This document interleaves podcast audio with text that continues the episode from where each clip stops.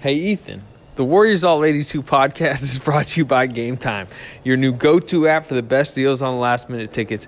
Did you know Warriors ticket prices tend to drop right before the game starts? What?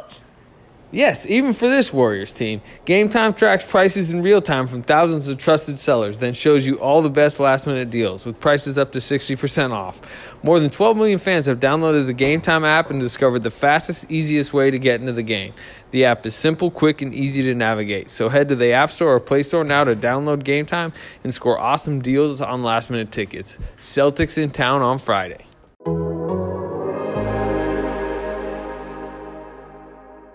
Hello and welcome to a Strauss edition of the Warriors All 82 podcast. I'm sitting down to do a post game podcast about the 2 and 9 Warriors, and Ethan Strauss is trying to convince me I cannot throw a tennis ball up to our new media seats, which are higher than uh, they were in Oracle, but it's ridiculous to think that I can't throw a tennis ball up there. And I and this is a, again, I'm not saying I'm a, I'm a Ramon Laureano, I'm a line drive outfielder, uh, but the media seats aren't far enough to where I can't reach it with a tennis ball from here, which is right about courtside. Well, Anthony, this is the night of your athletic prowess being touted, evidently, because what happened after the game? I think you can you can tell us what happened. Uh, you know, do, do you want to you want to say? Well, it's it's curious. I don't know if this is a compliment to me or a uh, ridicule of me, but Draymond Green post game was identifying the Warriors' defensive issues, and I have a stat for you uh, coming up after I tell the story of of where exactly this Warriors defense is currently at.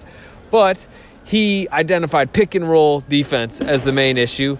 And uh, after killing their pick and roll defense, he actually said, But you know what? It has improved since day one because day one of training camp, he told me we couldn't guard you in the pick and roll.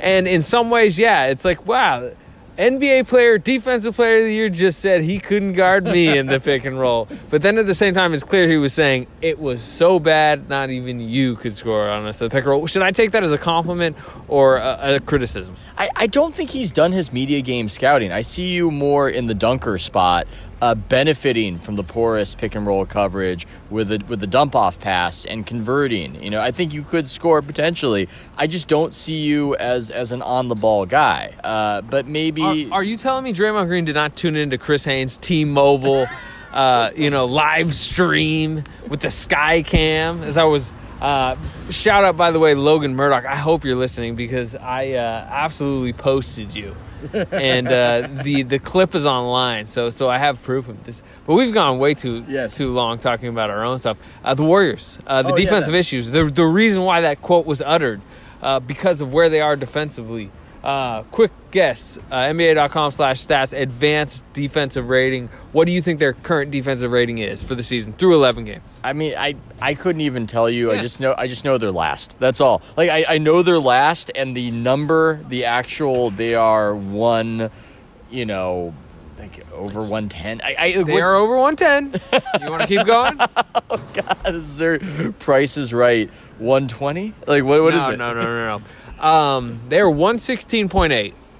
And do you know what the Cleveland Cavaliers, the worst defense in NBA history last season, the la- you know the the the post LeBron first season Cleveland Cavaliers that had Colin Sexton kind of floating around out there, they were awful defensively last year. What do you think their defensive rating was last year? Man, I have no one one thirteen. What what is it? What is One sixteen point eight. The so right now they have the exact defensive rating through eleven games of the worst defense in NBA history. I mean, whew, it makes sense though, right? I mean, what what else would we expect if you Not completely the worst defense in NBA history. I, I don't know. I mean, you haven't had Draymond. You don't really have rim protection. You have smaller players. You've turned over the roster. Young guys don't know where to go and what they're doing. Ron Adams is still with the team, but not on day to day basis. I, I, I don't know if I would have said this is going to be the worst defense in NBA history, but it makes sense. And you also have Looney out as well. Um, and then it becomes an issue if we talk about Draymond, and I guess we're getting to it right now off the bat because he had an interesting game. He was ejected from it. Yes, It- he will. it- it's a stranger fit right now for this season with him. It seems like he is the guy who would most perhaps benefit from a gap year, and you want him in the kind of situation, championship on the line, you want him there. You want his defense, you want his competitive fire. But in a situation like this, where the end goal is likely a draft pick, there's something almost incongruous about him being with the team during this moment. So I hey, I guess if he's healthy, you just have to continue to roll with it, but it is it is weird. Yes. Um, well, what's what's interesting about it is that there's like two uh, aspects of it where there is the motivational aspect, which you just hit on, uh, where we are talking about a guy who will f- gladly float through a regular season, you know, maybe get 25 pounds overweight like he did last year, um, but know that uh, he's mentally strong enough to shed it when it matters and rev himself up in the playoffs. And, and, and we cannot forget that six months ago he was awesome in the playoffs. He was probably the best player in that West Finals without Kevin Durant uh, against the Blazers. He was pushing it like old Draymond at every opportunity. He killed Portland in that series. He was blocking shots like crazy. Like his his numbers historically against the Blazers in the playoffs are crazy.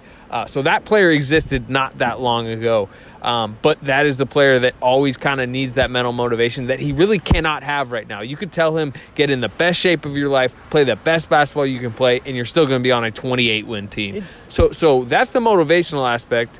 Eh, do you want to? Because I want to talk about the schematic one too, which is interesting. And Steve Kerr got into it tonight, and Draymond Green pointed out tonight. And it's the fact that right now, that this past week during the road trip, that Draymond Green was not on. D'Angelo Russell comes back. Steve Kerr flips. He doesn't even want like this type of offense, but he knows he has to do it. They're going heavy high screen. D'Angelo Russell's been awesome. He scored 52, then he scored 30, then he scored 33 tonight. Uh, but it turns Draymond Green into a spacing, you know, out of the fray offensive player, and he's now four of 17 from three this year. He airballed one, bricked a few tonight. The three pointer's not there, and he now doesn't. Beyond the motivation thing that he doesn't fit into the season, he doesn't fit schematically into the offense. And especially when you consider that you want the young guys to get the ball and to get better and to explore their talents. If Draymond, as he is, he's a better on ball player or he's better involved in pick and roll than he is off the ball for the reason you just stated, um, and that's the way to make use of him. And if you start doing that, then you're not you're not getting some of what you might want from the younger players. Uh, I thought Paschall was uh, far more reluctant to get into the action than he had been previously. I don't think he really had a, a bad game, but he just wasn't as involved until maybe you know garbage time effectively, and so. Uh, it, it, there's this weird fit, and nobody can say, "Hey, Draymond, go fake an injury and you know come back next season when we're really going for the title." But it does seem like they're in that kind of situation where it just doesn't make sense to have this kind of player with this kind of team right now. You know, I I think that maybe you know I understand that they're trying to do like a lot of Willie Cauley Stein, D'Angelo Russell pick and rolls, uh, which by the way is not working fantastically from the Willie Cauley Stein part of that equation.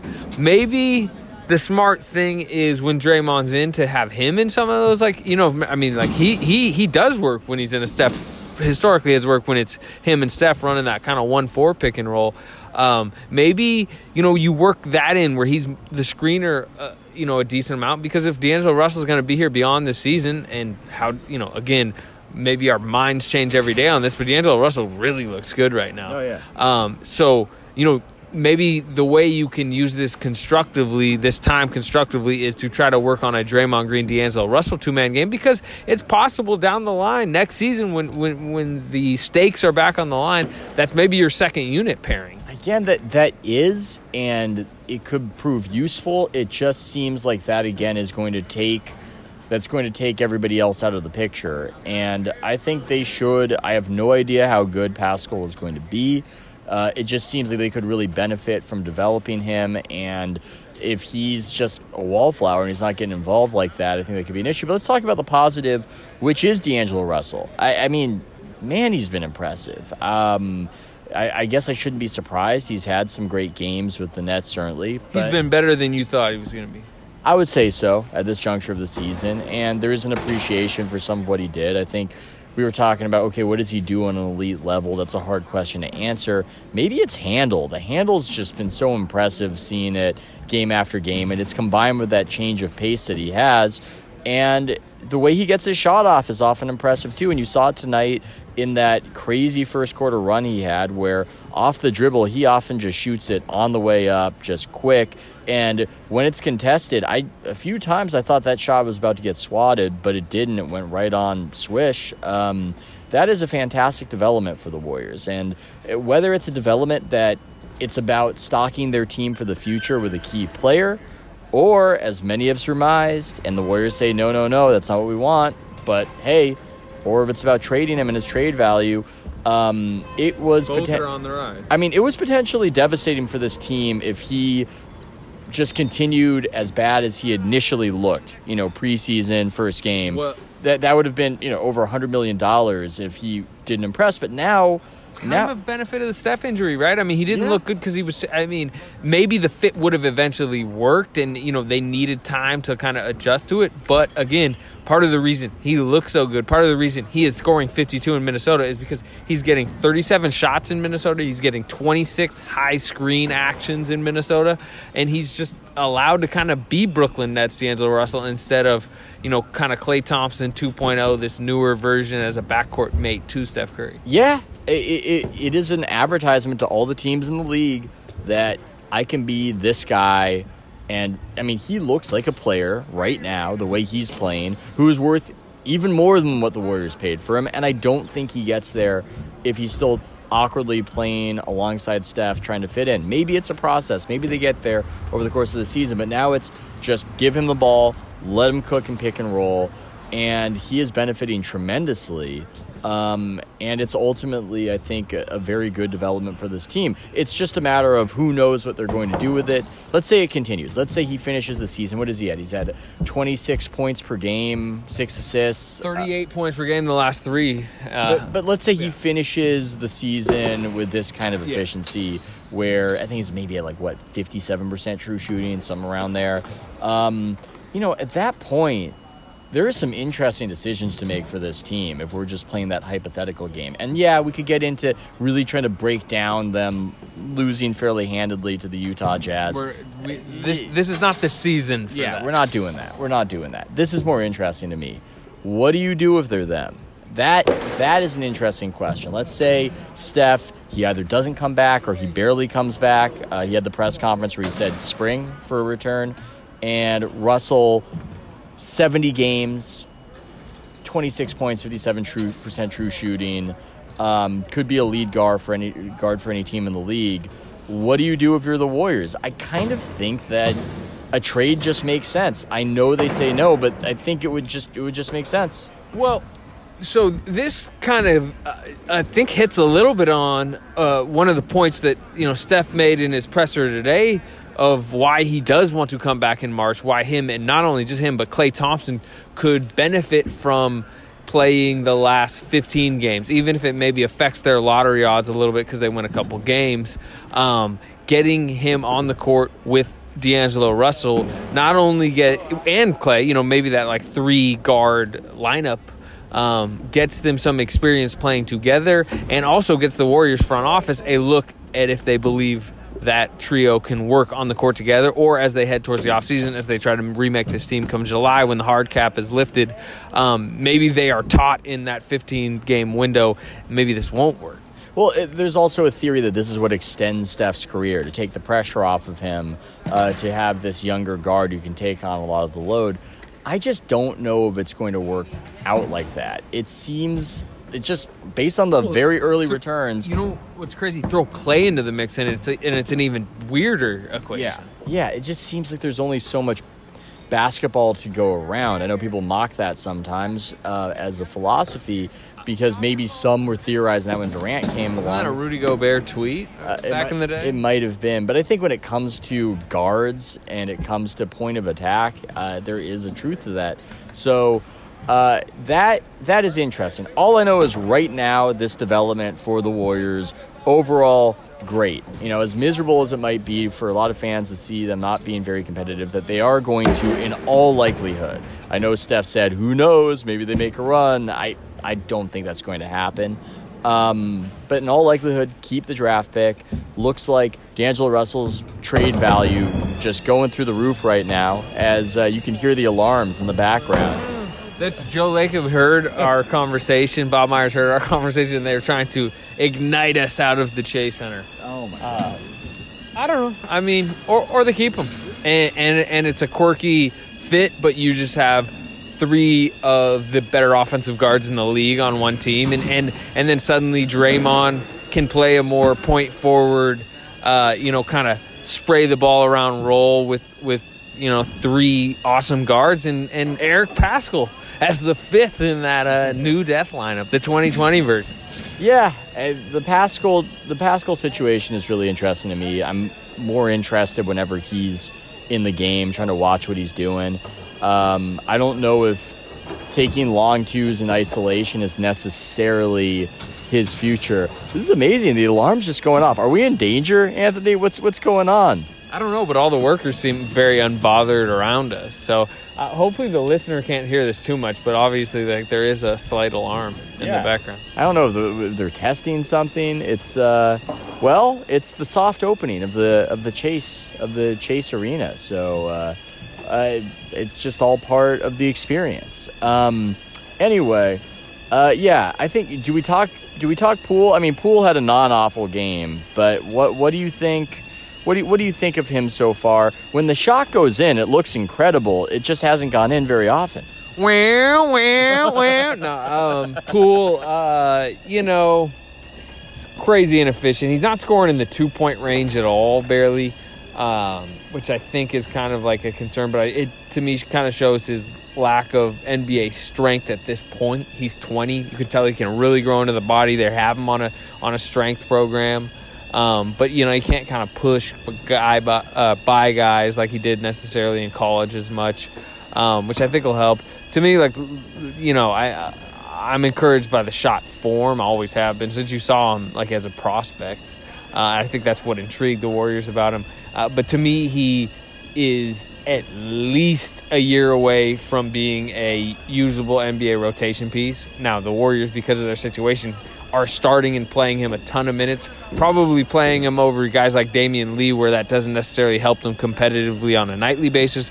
But again, we know that they are viewing 2021, 2022 as more important. And, you know, maybe he could be a role player, a, a spot up shooter by that time, but uh, right now he's just kind of a negative player on the court. Yeah, it seems like he's dribbling into trouble a lot, and he's creating harder shots for himself than uh, than he needs to. Maybe that's all part of the growing experience, but it seems like for them, he, he would be more useful as almost a purely off-ball guy um, who's almost modeling his game after a JJ Redick type. Um, and it's so easy for me to say that, but it's it's unusual to be a, a JJ Redick type and just be sprinting constantly off ball, trying to get open. Uh, because right now, as you said, he he can't get by guys, and if he gets to the rim, the conversions haven't been there. Um, I mean, those two misses point blank were uh, indicative of how it's gone this season.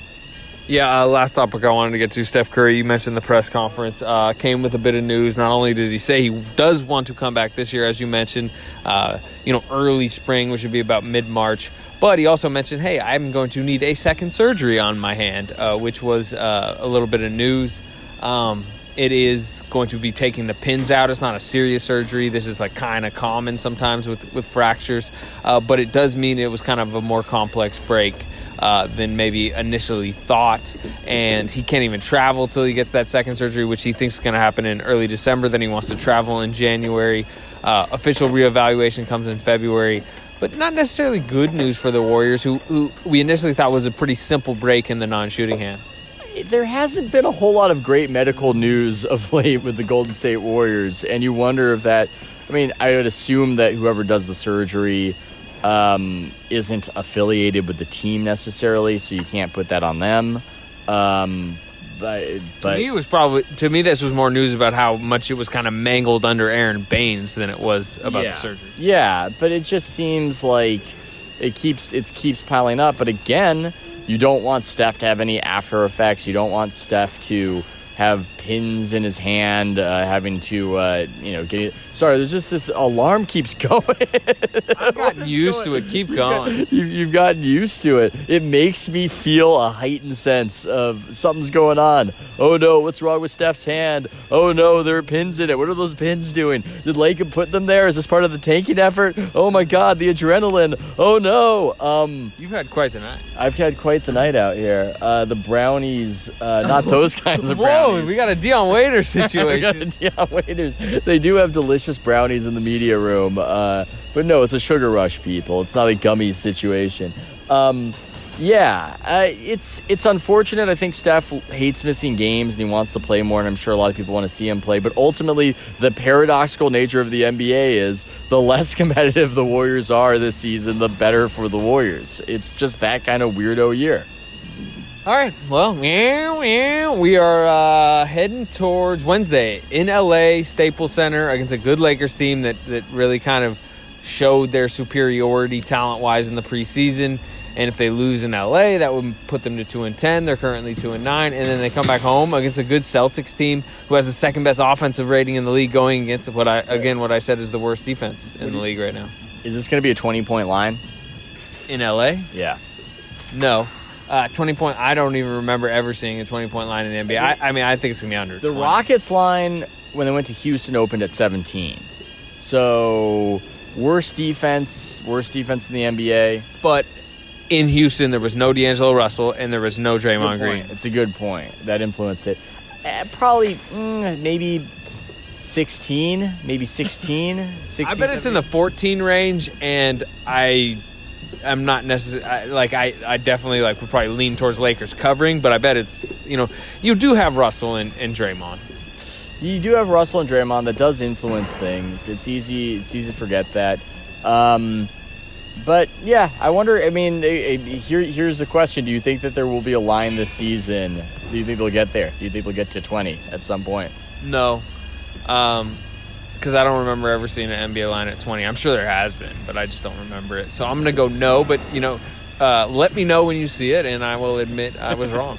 But It's, a, right. it's a funny thing to bet on. Um, yeah, I don't know if it's going to get. I don't know. Twenty garbage time. It can always get under twenty. It seems so. That's a tough one. But yeah, we'll see what happens. We'll see what happens uh, against the Lakers. I mean, that's that's just a tough team for this team to play.